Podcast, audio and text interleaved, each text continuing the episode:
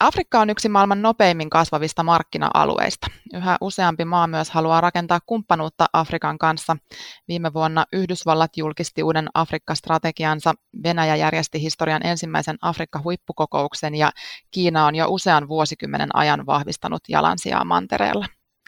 Tänä vuonna EU aloitti työn työstämään omaa yhteistyösuunnitelmaansa ja myös Suomessa valmistellaan Afrikka-strategiaa ja siitä keskustellaan tässä FCA Talks podcast-jaksossa.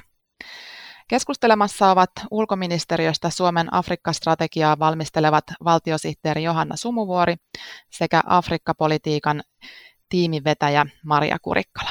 Tervetuloa. Kiitos. Kiitos. Ja kirkon ulkomaanapu on julkaissut omat suosituksensa Afrikka-strategiaan ja niistä ja niiden pohjalta mukana keskustelemassa kirkon ulkomaanavun toiminnanjohtaja Jouni Hempäri. Tervetuloa. Kiitos. Valtiosihteeri Johanna Sumuvuori, kertoisitko lyhyesti, millaista strategiaa ollaan laatimassa ja ennen kaikkea, mihin tämä strategia sitten jatkossa vaikuttaa?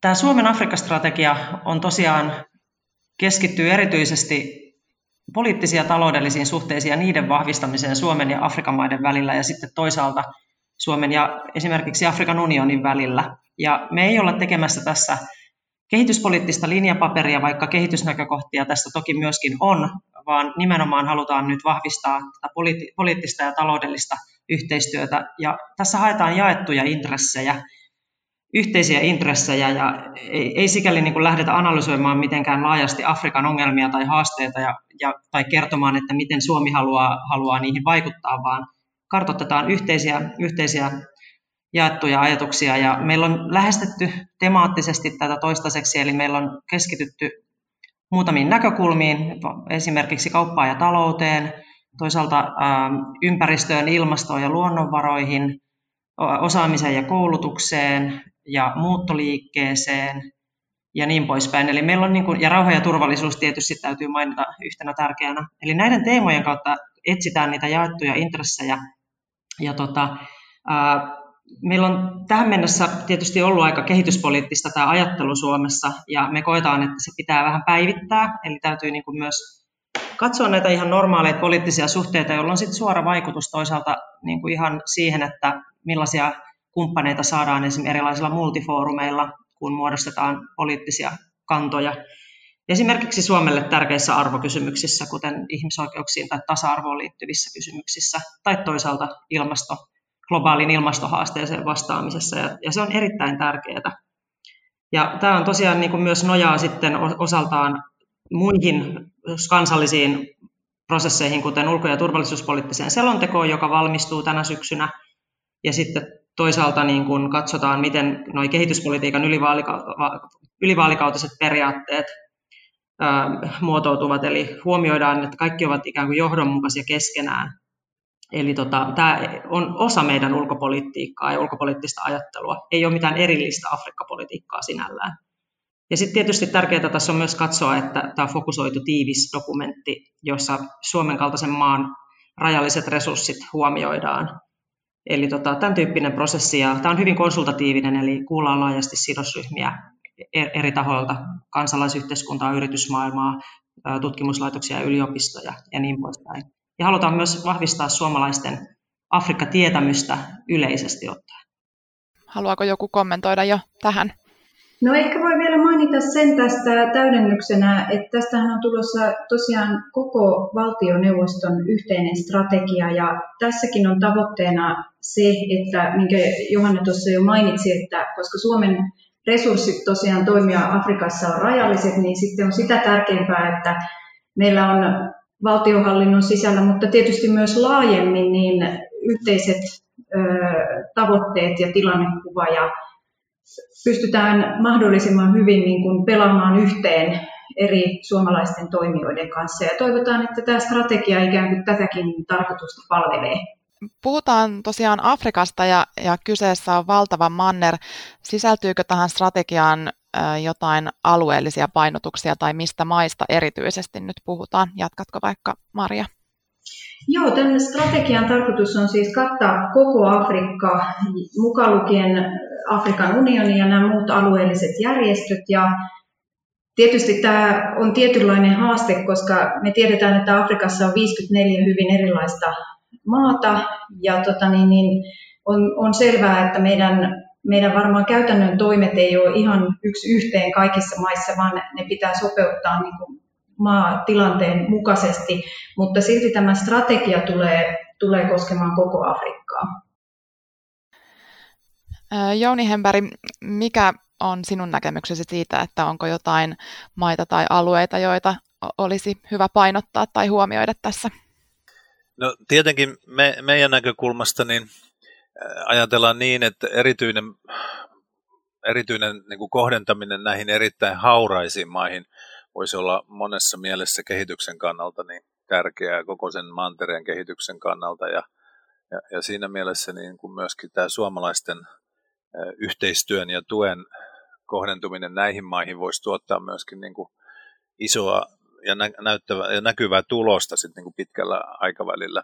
Toisaalta me myös tiedetään, että niin kuin, jos ajatellaan niin kuin näiden suomalaisten, näiden Suomen tämmöisten niin perusfaktojen näkökulmasta, niin, niin, niin äh, Afrikkakin jakautuu myös kielellisesti moniin eri tyyppisiin alueisiin, ja, ja jos miettii no ihan käytännön tasolla sitä yhteistyötä, niin, niin, niin varmaan ehkä juuri ranskankieliset alueet voi olla hyvin vaikea suomalaisille, koska suomalainen koulujärjestelmä ei tue esimerkiksi ranskan kielen opetusta. Ja ihan tämmöiset käytännön asiat voi olla myös vaikuttamassa siihen. Tietenkään ei saisi olla näin, mutta, mutta valitettavasti näin on ja mekin ollaan meidän työssä, meilläkin on, on 2500 työntekijää, niin aika suuri vaikutus tälläkin on.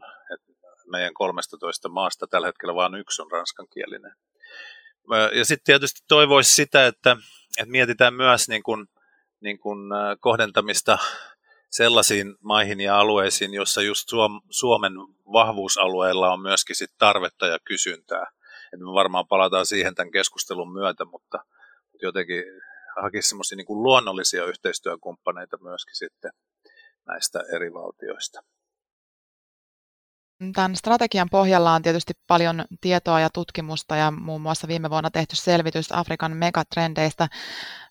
Jatkaisitko Jouni vielä tähän, että minkälainen, miten, miten, minkälainen on Afrikan manner, mitkä on sen erityispiirteet? No, no piirteet on tietysti, jos lähtee, tai voisi ottaa niin kuin moniakin eri asioita, mutta mä haluaisin erityisesti nostaa tämän, tämän mantereen, äh, voisiko sanoa, nuoruuden siinä mielessä, että jos katsoo väestöä Afrikassa, niin, niin tota, se on todella nuori manner. Ja se myöskin tarkoittaa, että monet nämä yhteistyöalueet, mitä me nähdään tästä Suomesta, niin pitäisi liittyä myöskin siihen.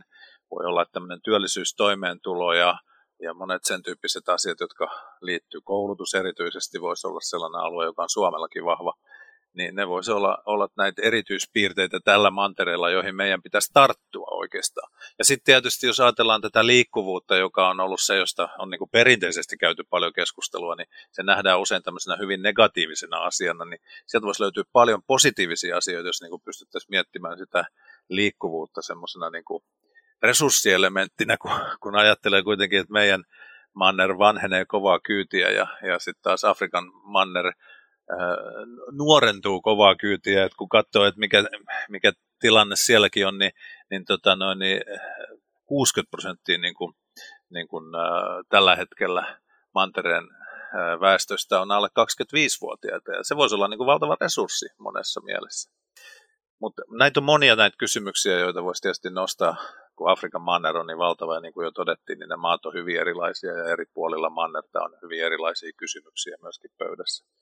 Ja ehkä viimeisenä mainitsisin sen, että niin kuin tämmöinen rauha ja stabiliteetti on sellainen, mihin, mihin noin Suomena, jos katsoo sitä mantereen erityispiirteitä, siellä on paljon konflikteja ja, ja, ja varmasti niin kuin näköpiirissä valitettavasti uusiakin, niin voisi olla sellainen alue, missä olisi paljon tehtävää. Mä olen samaa mieltä siinä, että on hyvä niin kuin kohdentaa toimia ja ajatu, sitä yhteistyötä sellaisiin alueisiin ja maihin ja ehkä teemoihin, joissa on annettavaa ja molemminpuolisia, molemminpuolinen tavallaan jaettu intressi. Ja tämä niin kuin demokratia, demografia on kiinnostava kysymys, koska nimenomaan kuten Jouni totesi, niin esimerkiksi Suomi, me just ennen tätä podcastin nauhoitusta tässä puhuttiinkin, että Suomen demografia käyrä on hyvin laskeva jo ihan tulevina vuosikymmeninä ja Euroopassa niin kuin laajemminkin, eli tota, siinä on varmasti niin kuin tämä liikkuvuuden teema tulee nousemaan monella tavalla esiin ja on samaa mieltä, että ei, ei pitäisi nousta pelkästään negatiivisena asiana. Ja, ja tämä koulutus ja osaaminen taas, äh, tässäkin mä näen semmoisia win-win piirteitä, eli tavallaan meillähän on tässä strategiassa tarkoitus myös edistää meidän kaupallisia suhteita, se on hyvä todeta, ja meillä on aika vahvaa koulutussektoria, on ihan tätä peruskoulutus, peruskoulutussektorilla on hyvä maine, mutta sitten meillä on myös ähm, esimerkiksi ammatillinen koulutus aika, aika hyvin organisoitu ja tämän tyyppisiä, ja tietysti korkeakoulujärjestelmässä on on paljon myös sellaista yhteistyön paikkaa. Eli, eli näkisin, että tässä on sellaisia niin molemminpuolisia etuja tietyillä aloilla tässä yhteistyössä.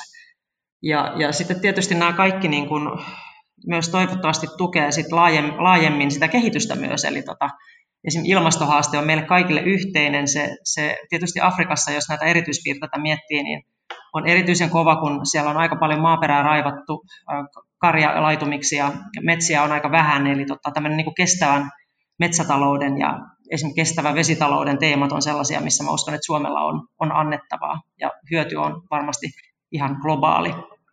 Ja jos voi vielä täydentää ja palata hieman tuohon tota niin, niin, maantieteelliseen kohdentamiseen, niin ehkä täydentäisin vielä sen, että niin kuin Johanna tuossa alussa sanoi, niin Tämän strategian keskeiset tavoitteet liittyy erityisesti taloudellisten ja poliittisten suhteiden vahvistamiseen. Ja siinä mielessä on, ei, ei ole ehkä kannattavaa niin kuin rajoittua pelkästään hauraisiin maihin, koska meille on tärkeää luoda, luoda tuota esimerkiksi poliittisia suhteita Afrikkaan laajemmin. Ja tässä me puhutaan muun muassa tai myös poliittisen tason suhteista ja sellaisista asioista niin kuin esimerkiksi vaikuttaminen Afrikan kantoihin tuolla multiareenoilla. Että niin kuin me tiedetään, niin Afrikan maat jo yksin muodostaa yhden neljäsosan YK-jäsenmaista ja sillä on väliä, että miten ne, miten ne äänestää ja siinä taas on vaikutusta sillä, että miten hyvät suhteet meillä on eri puolille Afrikkaa. Että miten hyvin me pystytään tuomaan heihin päin, heille päin esille meidän kantoja ja näkemyksiä. Mä tässä mietin myös sellaista, en mäkään ihan tarkoittanut sitä, että, että meidän pitäisi keskittyä vain hauraisiin maihin, mutta tässä usein käy niin, että hauraat maat jää niin kuin huomiotta sen takia, kun niitä mahdollisuuksia siihen yhteistyöhön, erityisesti kaupallisella puolella ja, ja miksei myöskin poliittisella puolella, niin, niin on aika paljon enemmän näissä, näissä niin kuin kehittyvämmissä maissa ja, ja niillä, jotka on jo taklannut monet niistä ongelmista, joita, joita nämä hauraat valtiot vielä miettii. Ja, ja tota, sitten toisaalta, jos me mietitään niin näiden, näiden tavoitteiden, SDG-tavoitteiden, kestävän kehityksen tavoitteiden saavuttamista, niin, niin tota, ainakin Maailmanpankin mukaan sillä on paljon merkitystä, että, että miten nämä hauraat maat nimenomaan selviytyy tässä, että jos katsoo niin sitä isoa kuvaa. Mutta jos Suomen kannalta katsoo, niin, niin mä jotenkin näkisin niin, että meillä, meidän kannattaisi käyttää niin erilaisia yhteistyömuotoja niin erilaisissa ää, konteksteissa. Ja, ja nyt se, mistä me ei olla vielä paljon puhuttu, on esimerkiksi tämä yksityissektorin osallistuminen ja yksityissektorin kehittäminen. Ja mä jotenkin mietin sitä, että kun Suomi on niin vahva tämmöinen pienen ja keskisuuren yritystoiminnan maa, ja me ollaan nähty, että se on tämmöinen niin oikeastaan selkäranka monella tavalla myöskin tässä suomalaisessa työllisyydessä, toimeentulossa ja, ja, ja taloudessa, niin, niin se olisi semmoinen alue, missä meillä olisi paljon annettavaa ja, ja se ei olisi pelkästään niin kuin suomalaisten yritysten ja afrikkalaisten yritysten välistä yhteistyötä. Toki sitäkin, mutta, mutta ennen kaikkea se, että me voitaisiin niin kuin olla tukemassa tämän, tämän SME, PK-sektorin kehittymistä Afrikassa, koska, koska se melkein niin kuin moni, suurimmaksi osaksi näistä maista se kokonaan puuttuu. Et meillä on niin kuin mikro ja sitten meillä on niin kuin tämmöinen makrotaso olemassa, mutta se välimuoto – puuttuu. Ja se voi olla yksi tämmöinen kynnystekijä myös siinä, että miten tämä Afrikan talous kehittyy niin kuin jatkossa ja työllistyminen. Nämä sadat miljoonat nuoret, jotka tulee sitten työmarkkinoille, niin pelkkä koulutus ei riitä, niin pitää olla myöskin töitä. Ja tässä Suomella voisi olla hyvä sauma olla niin kuin tukemassa tätä prosessia. Ja se hyödyntää sitten Suomeakin. Se on tämmöinen win-win tilanne, koska sitten kauppa ja, ja muut suhteet syntyy myös sitä kautta. Varmasti niin kuin tämä yksityissektorin tuki, jota ymmärtääkseni Suomessa kehitysyhteistyön puolella jo toteutetaankin ja on tärkeää, mutta sitten itse kun on käynyt tapaamassa myös esimerkiksi elinkeinoelämän edustajia nyt tämän strategian valmistelun alla, niin on käynyt ilmi, että siellä on hirveän paljon kiinnostusta myös isommillakin yrityksillä investoida mahdollisesti Afrikkaan, mutta tavallaan pitäisi niin selvittää ne markkinoiden esteet ja, ja kynnys, kynnyskysymykset. Ja mun, mun mielestä on ollut tosi ilahduttavaa se, että kun tässä niin kuin todella vahvistetaan monisyisesti näitä poliittisia ja taloudellisia suhteita, niin ollaan saatu sellaista signaalia esimerkiksi tuolta elinkeinoelämän puolelta, että heitä kiinnostaa tämä teema ja esimerkiksi Elinkeinoelämän keskusliitto on tehnyt omaakin Afrikka-selvitystyötä nimenomaan näistä ehkä näistä markkinoiden esteistä ja niin poispäin. Ja tota, tavallaan niin kuin se yritys ja yrityssektorin huomioiminen tässä kokonaisvaltaisesti on mun mielestä tosi tärkeää. Ja niin kuin valtionhan ei tarvitse olla se ainoa toimija tässä, eli tota, siksi me ollaan pyritty pitämään tässä hyvinkin laajaa keskusteluyhteyttä eri sidosryhmiin.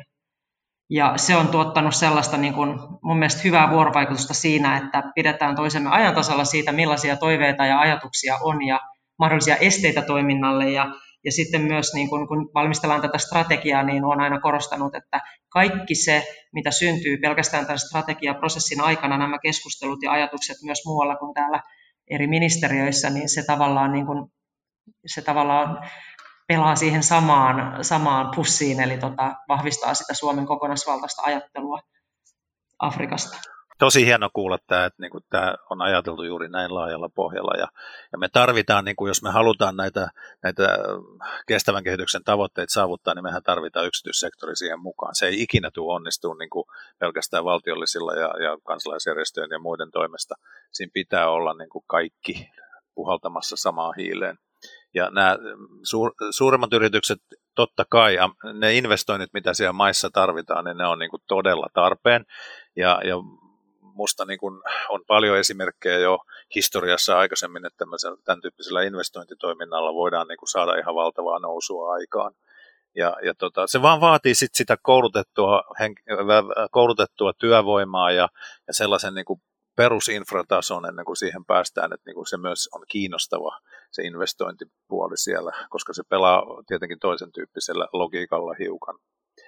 Sitten oikeastaan vielä nostaisin yhden semmoisen, että se missä sitten niin kuin valtiot voi olla, ja esimerkiksi EU tässä tilanteessa, niin aika merkittävä on sitten näiden esteiden poistaminen. Et mekin ihan käytännössä tällä hetkellä taklataan koko ajan, kun meillä on olemassa tämmöinen FCA Investment Oy, joka, joka lainottaa pientä ja keskisuurta yritystoimintaa Afrikassa, niin tota, se, että me ei voida ottaa mukaan yksittä, yksityisiä sijoittajia, koska niin kun meillä on lainsäädännöllisiä esteitä siihen.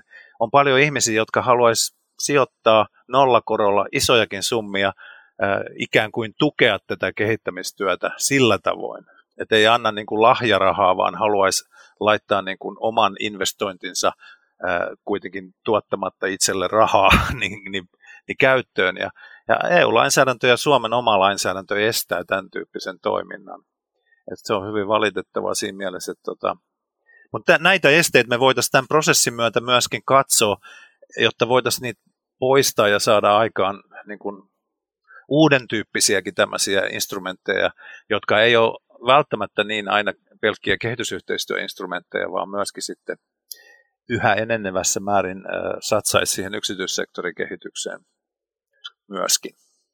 Lasten ja nuorten koulutus ja myös ammattikoulutus osittain varmasti liittyy tähän yrityspuolen kehittämiseen, niin kertoisitko Jouni Hempäri vielä vähän siitä, että minkä takia on tärkeää kouluttaa myös nuoria ja, ja kouluttaa myös tätä ammattikoulutusta eikä vaan, vaan peruskoulua? No joo, siihen viittasi jo, jo tietenkin tota, ää, muutkin tässä keskustelussa. Johannakin viittasi tähän samaan, että tota, ammatillisella koulutuksella on valtava merkitys tietysti jo näiden jo mainitsemiani investointien näkökulmasta ja, ja uuden toiminnan käynnistymisen osalta, mutta, tota, mutta sillä on niin kuin suuri merkitys myöskin työvoimalle yleensä, että, että niin kuin jos me mietitään sitten tätä liikkuvuutta, mä jotenkin näen tulevaisuudessa, että maailmassa niin kuin ihmiset liikkuu paljon enemmän, vaikka se nyt näyttää hyvin epätodennäköiseltä tämän covidin piirissä, mutta jos ajatellaan, että niin kuin työvoiman näkökulmasta, niin kyllä se tulee liikkumaan tulevaisuudessa, koska Eurooppakin tarvitsee tosi paljon uutta työvoimaa. Ja sitten ammatillinen koulutus on tosi tärkeä. Mä tapasin tuossa Keski-Afrikan tasavallan opetusministeriä joku aika sitten ja keskustelin hänen kanssaan. Hän oli niin kuin just sitä mieltä, että, nyt pitäisi satsata erittäinkin ammatilliseen koulutukseen. Että peruskoulutukseen on Afrikassa satsattu jo aika pitkään niin kuin siinä mielessä, että kaikilla olisi koulupöytä ja, ja paikka istua, mutta tota, sitten ammatillinen koulutus on ihan uusi käsite Afrikassa. Ja tietenkin sitten toinen viittaa vielä tuohon pulpettiin, niin sanoisin, että koulutuksen laadukkuudella on myöskin merkitystä, että jos, jos koulutus ei, koulutuksessa ei opita mitään, niin se ei johda myöskään kovin hyvin tuloksiin. Mutta ammatillisen koulutuksen kautta ehkä vielä voisi ajatella, että, että tota, me ollaan satsattu esimerkiksi paljon yrittäjäkoulutukseen, koska me niin ollaan nähty, että tämä linkki siinä, siinä tota, mahdollisuudessa nopeasti työllistyä ja myöskin aloittaa omaa yritystoiminta niin on tosi tärkeä. Ja siellä myös sit voi sitä lainotusta tapahtua.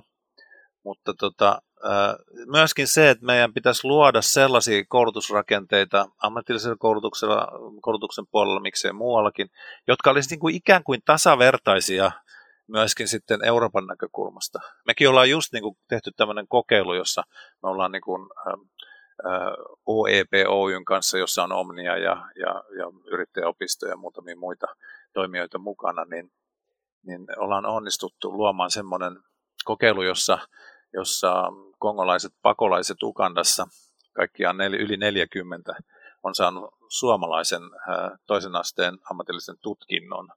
Ja, ja tota, se on yrittäjätutkinto. Ja nyt jos ajatellaan, että mitä hyötyä siitä on, niin siitä on todella paljon hyötyä, koska se on niin kuin tasavertainen tutkinto nyt sitten eurooppa, eurooppalaisten tutkintojen kanssa. Ja jos me jatko, jatkossa mietitään työvoiman liikkuvuuttakin, niin niin silloin tosi paljon merkitystä, että on niin kuin evidenssiä siitä, mitä osaa ja mitä pystyy tekemään. Että nämä tällaisina ehkä esimerkkeinä ainoastaan tässä vaiheessa. Ja tässä yhteistyössä on tosiaan kyse yhteistyöstä ja kumppanuudesta. Maria Kurikkala ja Johanna Sumuvuori, millä tavalla tässä on kuultu tässä prosessissa afrikkalaista näkökulmaa ja mitkä ovat Afrikan omat kehitystavoitteet?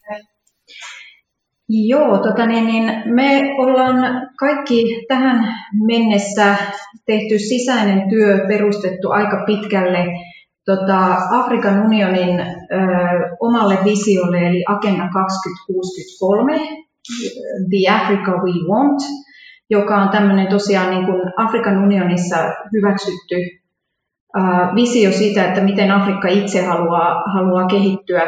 Ja tämä on ollut meidän mielestä tosi tärkeä lähtökohta sen takia, että Afrikan maat on tietysti itse vastuussa omasta kehityksestään ja, ja ulkopuolelta on täysin mahdotonta, mahdotonta niin, niin heidän puolestaan päättää, että miten he haluavat omia, omaa maanosansa ja maitaan kehittää. Ja tota, tämän agenda, agendan tavoitteet liittyy, liittyy keskeisesti muun muassa kansalaisten elintason nostamiseen, sitten just koulutukseen, kestävään talouskehitykseen ja sitten ehkä yksi semmoinen tunnetuimmista lippulaivahankkeista tässä agendassa niin on tuo Silencing the Guns by 2020, joka nyt ei, ei valitettavasti toteudu tuossa ajassa, mitä, mikä oli Afrikan unionin tavoite. Mutta tosiaan niin nämä on luettu, luettu hyvin, hyvin tarkkaan UMS ja ja tietysti on myös muita, muita väyliä, tuota, niin, niin, muun muassa meidän edustustojen ja ministereiden ja eri tasojen käymät keskustelut afrikkalaisten kanssa. Tota, saanko mä kommentoida tähän ihan tämmöisen pienen esimerkin ehkä? Tuossa meidän henkilöstöstä suurin osa Afrikassa on afrikkalaisia. Et, et tota, mä, ja suurin osa heistä on toki opettajia. Mutta tota noin, niin meidän maajohtaja Ugandasta sanoi minusta aika hyvin semmoisen mielenkiintoisen pointin myöskin, joka mun mielestä on tosi tärkeä, että prosessi, mikä nyt on käynnistynyt Euroopassa niin kuin EUn puolesta, mutta, mutta myöskin sitten eri maiden osalta, niin olisi hyvä olla kahden suuntainen siinä mielessä, että Afrikassa on myös paljon asioita, jotka niin voisi tuottaa hyvää Euroopassa ja, ja, ja ihmiset, tai niin kuin, että se, siinä voitaisiin niin kuin oppia molemmin suuntaisesti. Ja, ja yksi tämmöinen aika hauska oli, tietenkin hän on ukandalainen ja johtaa meidän iso operaatio Ukandassa, niin hän sanoi, että yksi sellainen asia, mitä hän niin kuin näkee, että olisi tosi tärkeä, on tämä, niin kuin, miten esimerkiksi pakolaisuutta ja, ja, ja sitten tämmöistä niin kuin siirtolaisuutta käsitellään eri maissa. Ja tietysti Uganda on yksi tämmöinen maailman esimerkki siitä, että miten on hienosti pystytty integroimaan valtavat joukot pakolaisia ympäröivistä maista ja miten ne myöskin on osa sitä yhteiskuntaa ja tuottaa siellä. Että tämmöisellä niin kuin jo pelkällä asennoitumisella saadaan hienoin tuloksia aikaan. Et musta se olisi hyvä, jos se olisi tämmöinen kahdensuuntainen oppimisprosessi sitten myöskin. Tähän voisi ehkä kommentoida, että se on nimenomaan tarkoituksenakin, että kun tuossa alussa puhuin näistä jaetuista intresseistä ja siitä, että emme pyri niin kuin, tavallaan tarjoamaan yksisuuntaisesti ratkaisuja Afrikan haasteisiin, se ei ole tässä niin kuin ollenkaan se lähtökohta, vaan nimenomaan se toisiltamme oppiminen ja yhteisten arvojen ja yhteistyön puitteiden etsiminen. Et se on mun mielestä ehdottoman tärkeää ja tietysti kun aika moni on tällä hetkellä, moni taho maa on kiinnostunut Afrikasta, niin mä itse jotenkin myös haluan pitää kiinni siitä, että se tapa, millä me tehdään ja se sävy, mikä meillä on, kun me puhutaan tästä yhteistyöstä, ei ole millään tavalla semmoinen opettajamainen tai holhoava, vaan nimenomaan lähdetään sellaiselta niin kuin tavallaan puhtaalta pöydältä sen suhteen, että miten sitä yhteistyötä rakennetaan yhdessä. Johanna Sumuvuori, sä mainitsit aikaisemmin tästä, että halutaan myös suomalaisten Afrikka-kuvaa uudistaa tai, tai jotain tämän tyyppistä, niin, niin tämä, tämä äsken sanomassa varmaan liittyy myös tähän näin, mutta haluaisitko kertoa vielä siitä? Että... Tavallaan halutaan niin kuin tuoda tähän päivään se tietämys myös, että millaisia muutoksia Afrikan mantereella on tapahtunut tässä viimeisten vuosien tai vuosikymmenien aikana. Ja sitten tavallaan niin kuin, ehkä kun Suomessa on aika paljon, meidän yhteistyökumppanuudet on ollut aika paljon kehitysyhteistyöpainotteisia ja se tietty kuvasto myös, mitä luemme lehdistä ja uutisista näemme, niin on aika paljon usein painottunut esimerkiksi konflikteihin tai kehitys, kehitysteemoihin. Ja kun on niin paljon muutakin, ja juuri tämä niin kuin esimerkiksi Afrikan talouskehitys, mikä, talousintegraatio, mikä on käynnissä, niin on hyvä, että, että tavallaan eri tahot, ajattelen nyt vaikka myös sitä elinkeinoelämää, ja pieniä, pieniä yrityksiä ja keskisuuria yrityksiä, mitkä Jounikin mainitsi, niin mun mielestä on hyvä, että se päivitys tehdään ja nähdään myös ne mahdollisuudet, mitä meidän naapurustossa on. Eli tota, halutaan niin semmoista realismia siihen Afrikka-kuvaan. Jos voi vielä jatkaa, niin tässä on useiseen otteeseen jo mainittu Afrikan nuoriso ja ainakin itse, itse olen todellakin huomannut sen tuolla Afrikassa liikkuessa ja muualla heitä tavatessaan, että, että tota, se semmoinen vanha kuva, missä me kuvitellaan, että, että afrikkalaiset odottaa, että täältä, täältä Euroopasta tai lännestä tullaan heitä auttamaan, niin on ihan auttamattoman vanhentunut. Jos toivot, toivottavasti sellaista ei kenelläkään edes ole, että on väärässä, mutta, mutta tota, niin, niin, valtavaa dynamismia ja innovaatioita ja intoa niin kuin itse ratkaista, ratkaista omia haasteita ja, ja tota, niin, niin, kehittää omia maitaan ja omia yrityksiään ja, ja näin päin pois. Että se on todellakin se, se käsitys, mikä meillä välillä on tämän pitkän, pitkän tota, niin, niin, kehitysyhteistyön historian, historiankin vuoksi, niin, niin vaatii päivittämistä.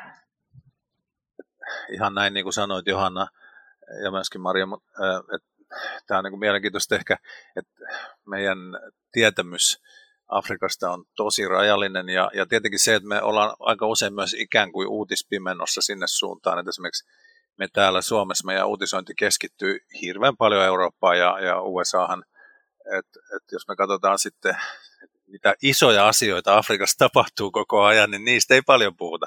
Ja se on toisaalta kauhean harmi, koska sitten se kuva ei helposti muutu, mikä meillä ihmisillä on. Ja se, se on totta, että se on niin kuin paljon katastrofeihin ja konflikteihin liittyvä se kuva. Ja, ja tota, siellä on paljon maita, joissa on hyvinkin rauhanomainen kehitys ja, ja hyvinkin paljon vahvaa kehitystä. Ja, ja, ja on, on niin kuin vahvoja omia haluja viedä asioita eteenpäin ja, ja sitten siellä on myös erittäin kehittynyttä toimintaa, että niin kuin, se jää usein semmoiseksi aika hataraksi kokonaiskuva. Et jotenkin toivoisin, että me pystyttäisiin myös tässä meidän Afrikka-prosessin myötä vaikuttamaan siihen, että mitä Afrikasta kerrotaan. Et, että tuota, tuotaisiin myöskin niitä onnistumistarinoita vähän enemmän esiin. Ja toisaalta, mikä ei ole tullut tässä meidän keskustelussa vielä esiin, siis Afrikassahan on tosi voimakas tämä lokalisaatio kehitys. Tämä lokalisaatio on hankala sana, mutta tota, käytännössä tarkoittaa siis sitä, että niin kuin halutaan niin kuin itse paikallisella tasolla olla viemässä asioita eteenpäin ja myöskin toimia ja päättää itse omista asioista. Ja, ja se on tosi tärkeää, että me tuetaan sitä kehitystä, koska silloin se menee siihen suuntaan, mihin nämä paikalliset ihmiset haluaa sen kehityksen ja, ja, ja myöskin taloudellisen kehityksen menevän. Et tietenkin nationalismi ja tämän tyyppiset ää, populismikin, tämän tyyppiset liikkeet on myöskin Afrikassa, että se ei ole mitenkään niin kuin ilmiö, joka on vain Euroopassa, Aasiassa ja, ja USAssa tai Amerikassa. Mutta tota, kuitenkin toivoisin, että se paikallisuus olisi mahdollisimman paljon niin kuin lähtökohtana asioissa.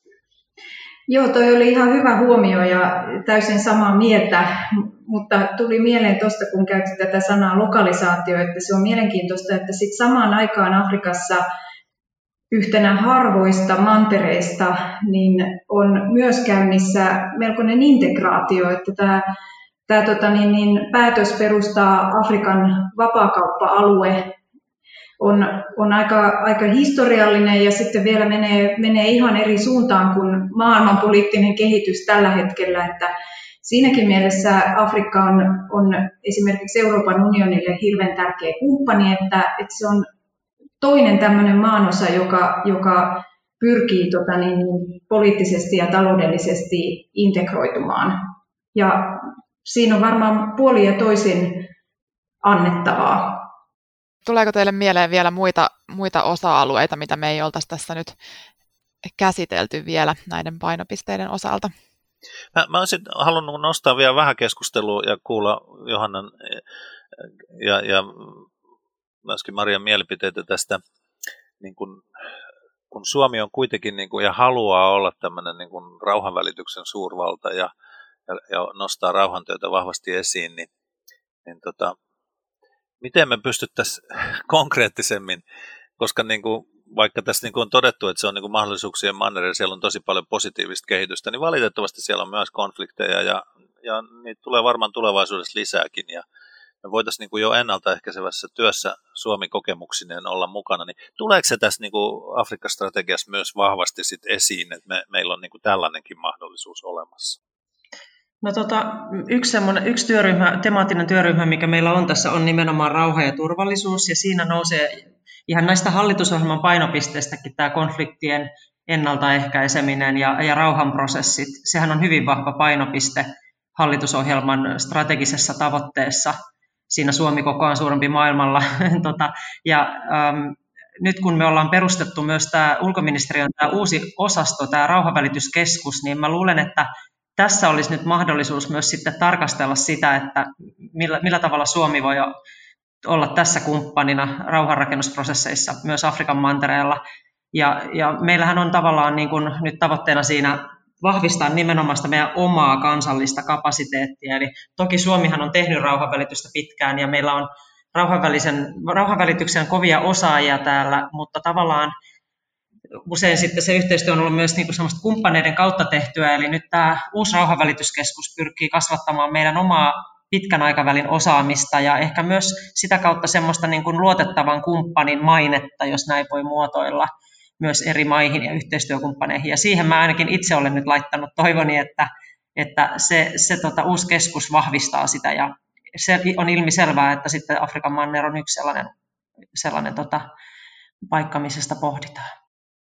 Toi on tosi, tosi hieno kuulla ja se, se on just se, missä ainakin oma henkilökohtainen mielipide ja myöskin niin kuin ulkomaapuna, joka on tietysti tekee paljon työtä rauhanvälityksen piirissä, niin, niin, juuri tämä on se, mitä me toivotaan, että myöskin tulee. Ja sitten ehkä toinen huomio multa vielä, joka, joka, joka ei ehkä ole niin ollut vielä keskustelussa. Me ollaan puhuttu niin kuin yksityissektorin mukaan tulossa tässä ja, ja tietysti niin kuin valtiollisten toimijoiden mukaan tulo ja kansalaisjärjestötkin ja nyt viittasin tuossa aikaisemmin jo yksityisiin sijoittajiin, jotka haluaisivat tukea tätä toimintaa, niin yksityiset ihmisetkin on mukana tässä tavalla tai toisella. Mutta sitten meillä on niin kuin paljon äh, esimerkiksi koulutuksen ympärillä just niin kuin toimijoita, niin kuin yliopistot ja, ja ammatilliset korkeakoulut. Ja me ollaan nyt löydetty toisiamme myös järjestöt ja, ja nämä kyseiset toimijat ja muotoiltu erilaisia konsortioita ja, ja, ja muuta. Ja sitten jotenkin toivoisin, että sitäkin tuettaisiin tämän strategian puitteissa, että tämmöistä yhteistyötä ja yhteen hiileen puhaltamista niin, että syntyy tätä yhteistyötä vastaavien toimijoiden kanssa sitten siellä Afrikan mantereella, niin, niin se, se olisi tietysti hieno myöskin nähdä siinä mukana. Itse asiassa tässä prosessissa on tullut tosi paljon palautetta, kun jo syksy, viime syksynä ennen koronaa alettiin tapa, tapaamaan näitä erilaisia sidosryhmiä alustavia keskusteluita varten, niin kaikki toivoi sitä, että eri toimijoita saatettaisiin yhteen ja, ja joissain keskustelussa mainittiin muun muassa myös esimerkiksi erilaiset rahoitusinstrumentit, joiden ympärille Suomi voisi niin kuin vielä ketterämmin ja jotenkin vahvemmin muodostaa jonkinlaisia konsortioita yhteisten tavoitteiden edistämiseksi. Ja, ja se on nyt nimenomaan tässä tarkoituksena, että se, me ei voida tehdä kaikkea täältä ministeriöstä tai valtionhallinnosta muista ministeriöistä käsin, mutta ehkä tämä strategia voi osaltaan tarjota sellaisen niin kuin foorumin ja areenan, sen lisäksi tietysti, että mietitään niitä toimenpiteitä, mutta sellainen areena, joka tuo erilaisia toimijoita yhteen ja keskustelemaan ja näkemään ne yhteisen toiminnan mahdollisuudet. Ja, ja myös niin kuin eri sektorit voivat avata toistensa näkökulmia ja oppia toisiltaan. Oli kyse sitten yrityksistä, kansalaisyhteiskunnasta tai vaikka tutkimuksesta. Minusta on hirveän tärkeää tässä. Joo, ja koulutuksessahan on ollut tämmöistä, ihan selvästi on nähty, että ja siinä on ulkoministeriö ja opetusministeriö on ollut tämmöisenä liideinä ja vetäjinä tässä prosessissa, että onkin ollut sellaista niin kuin yhteen tulemista ja hyvin erilaiset toimijat, kun Suomi on kuitenkin pirstaloinut aika paljon sitä yhteistyötä, on se sitten yliopistot tai ammatilliset korkeakoulut tai, tai ammatilliset oppilaitokset, niin tämmöisiin omiin pieniin yhteistyökuvioihin, niin jotta saataisiin niin kuin enemmän vaikuttavuutta, niin, niin se tietysti niin kuin yhdessä se saadaan aikaan, koska sillä, sitten meillä on myös sitä kapasiteettia enemmän. Mutta vielä palaisin tähän valtion rooliin tässä Afrikka-strategiassa, niin tietenkin sitä toivoisi myös, että sitten olisi selkeä rooli tällaisten niin kuin, ikään kuin lainsäädännöllisten tai, tai muiden esteiden poistamisessa, että, että kun sitä halukkuutta on ja, ja intoa on ja osaamista on, niin eri sektoreilla, niin, niin sit, jos me pystytään saamaan se sellaiseksi, että se on myös mahdollista toteuttaa, viittaan tässä nyt esimerkiksi näihin yksityisiin sijoittajiin, niin, niin tota, se auttaisi tätä prosessia kyllä kovasti sitten sinne käytännön tasolle asti. Tässä tuli aikaisemmin mainittua jo tämä kokoaan suurempi, niin, niin koko, kokoaan suurempi Suomi, niin tota, minkälaiset lähtökohdat Suomella on vaikuttaa Afrikan tulevaisuuteen? Voitte vastata mielellään vaikka kaikki, mutta haluaako vaikka Maria aloittaa? Joo, mun, mun mielestä totta kai meidän täytyy olla niin kuin realisteja omien, omien resurssiemme näkökulmasta. Ja tässä tullaan taas siihen, että meidän on pakko tehdä siinä strategiassa melko suuriakin priorisointeja ja fokusointeja, koska meidän, meidän niin kuin ne resurssit, joita meillä on käytössä, vaikka luettaisiin tota, niin, niin mukaan, mukaan kaikki eri toimijat, niin on kuitenkin suhteellisen pieniä verrattuna, verrattuna moniin moniin muihin toimijoihin. Niin mä näen, että se, se niin kuin Suomi kokoaan suurempi toimija, niin se tulee myös siitä, että meillä on tarkasti valikoidut ö, toimet ja alueet, joilla me toimitaan. Että tota, niin, niin, jos täm, tässä onnistutaan, niin näen erittäin hyvänä Suomen toimintamahdollisuudet, koska ää, kun keskustelee esimerkiksi afrikkalaisten tahojen kanssa, kanssa tota, niin, niin Suomen roolista Afrikassa, niin ää, näkemykset on yleensä aika myönteisiä, että meillä ei ole tämmöistä historian painolastia, meidän nähdään semmoisena niin kuin myönteisenä, neutraalina toimijana ja ei epäillä että meillä olisi jotain ketunhäntiä kainalossa, niin, niin siinä mielessä oikein, oikein hyvät mahdollisuudet. Joo, mä ajattelin myös ihan samaa, että meillä ei ole niitä historian rasitteita ihan niin paljon kuin joillakin muilla eurooppalaisilla maillakin on, ja me ollaan, niin kuin me ollaan huomattu se, että Suomi on niin kuin haluttu kumppani. Me niin ulkomaanapuna myös nähdään, että me ollaan niin kuin se Suomen lippu, joka, joka kulkee siellä, ja tota, me, me ollaan haluttu kumppani monissa maissa, mutta se, millä me ehkä voitaisiin saada niin kuin todella vaikuttavuutta aikaan on se, että me fokusoidaan tosi tiukasti niihin osaamisalueisiin, jossa meillä on todellakin huippuosaamista ja annettavaa, että, oli se sitten koulutuksen digitalisointi tai, tai tota noin, niin opettajan koulutus tai joku muu. Et esimerkiksi me ollaan koulutettu tai rakennettu Eritrean hallituksen kanssa yhdessä koko opettajan koulutusjärjestelmä uusiksi siellä ja, ja tota, me ollaan kuitenkin pieni toimija, mutta me ollaan tehty valtava työ, että siellä on niin koko maan opettajakoulutusjärjestelmä rakennettu uusiksi. Et kyllä mä uskoisin, että niin Suomesta, Suomi voisi olla tosi merkittävä peluri ää, siinä yhteistyössä, jos meillä on tota, tarkkaa fokusointia just niihin taitavasti valittuihin alueisiin, jossa, jossa me ollaan niin maailman huippua. Mun tekee ehkä mieli vielä, vielä vetää isommalla pensselillä tätä, tätä niin kuin kuvaa tässä kohtaa, tässä, että miten Suomi niin kuin tavallaan voi vaikuttaa ja olla, olla saada sitä omaa sanomaansa, niin just se niin kuin poliittinen yhteistyö, toisaalta on niin kuin näitä konkreettisia yhteistyön kohteita ja tavallaan oli se sitten niin kuin vientiä tai kauppaa tai kehitystä tai, tai tota, kaikkia näitä yhdessä ilmastotavoitteita, mutta sitten tavallaan se niin kuin poliittinen toiminta ja viesti tällaisessa tilanteessa, missä meidän niin kuin kansainvälistä järjestelmää haastetaan monelta suunnalta. Tavallaan semmoinen vanha suurvalta-ajattelu nostaa päätään ja sitten tiettyjä arvoja, kuten ihmisoikeuksia tai, tai esimerkiksi tasa-arvoa, haastetaan eri suunnista, niin tavallaan semmoinen arvopohjainen poliittinen yhteistyö on mun mielestä myös sellainen, missä Suomen täytyy nimenomaan hakea niitä jaettuja intressejä ja yhteistä linjaa että se vaikuttaisi sitten tuohon kansainväliseen politiikkaan myös sen suuntaisesti, että tällaisia pushbackkejä ei, ei tarvitsisi tavallaan pidemmälle katsella. Ja tota, se on mun mielestä ihan valtavan tärkeää tämän strategian osalta. Ja sitten se, kun se puoli saadaan tavallaan e-, etenemään. Meillähän on tulossa ihmisoikeusneuvostokampanja itse asiassa Tota, ensi vuonna Suomi pyrkii YK on ihmisoikeusneuvoston jäseneksi kaudelle 2022-2024, niin tavallaan se arvopohjasta kiinni pitäminen ja ikään kuin sopimuspohjaisesta kansainvälisestä järjestelmästä kiinni pitäminen edesauttaa näitä kaikkia muita tavoitteita. Kiitos keskustelusta teille kaikille. Ja aiheen parissa voi jatkaa muun muassa meidän verkkosivuilla eli kirkon ulkomaanapu.fi. Siellä on kuvan suositukset Afrikka-strategiaan. Ja lisäksi SoundCloudista löytyy kaksi kesällä tehtyä podcastia, joissa kirkon ulkomaanavun Afrikan toimintamaiden maajohtajat kertovat myös omia näkemyksiään näistä samoista aiheista. Kiitos.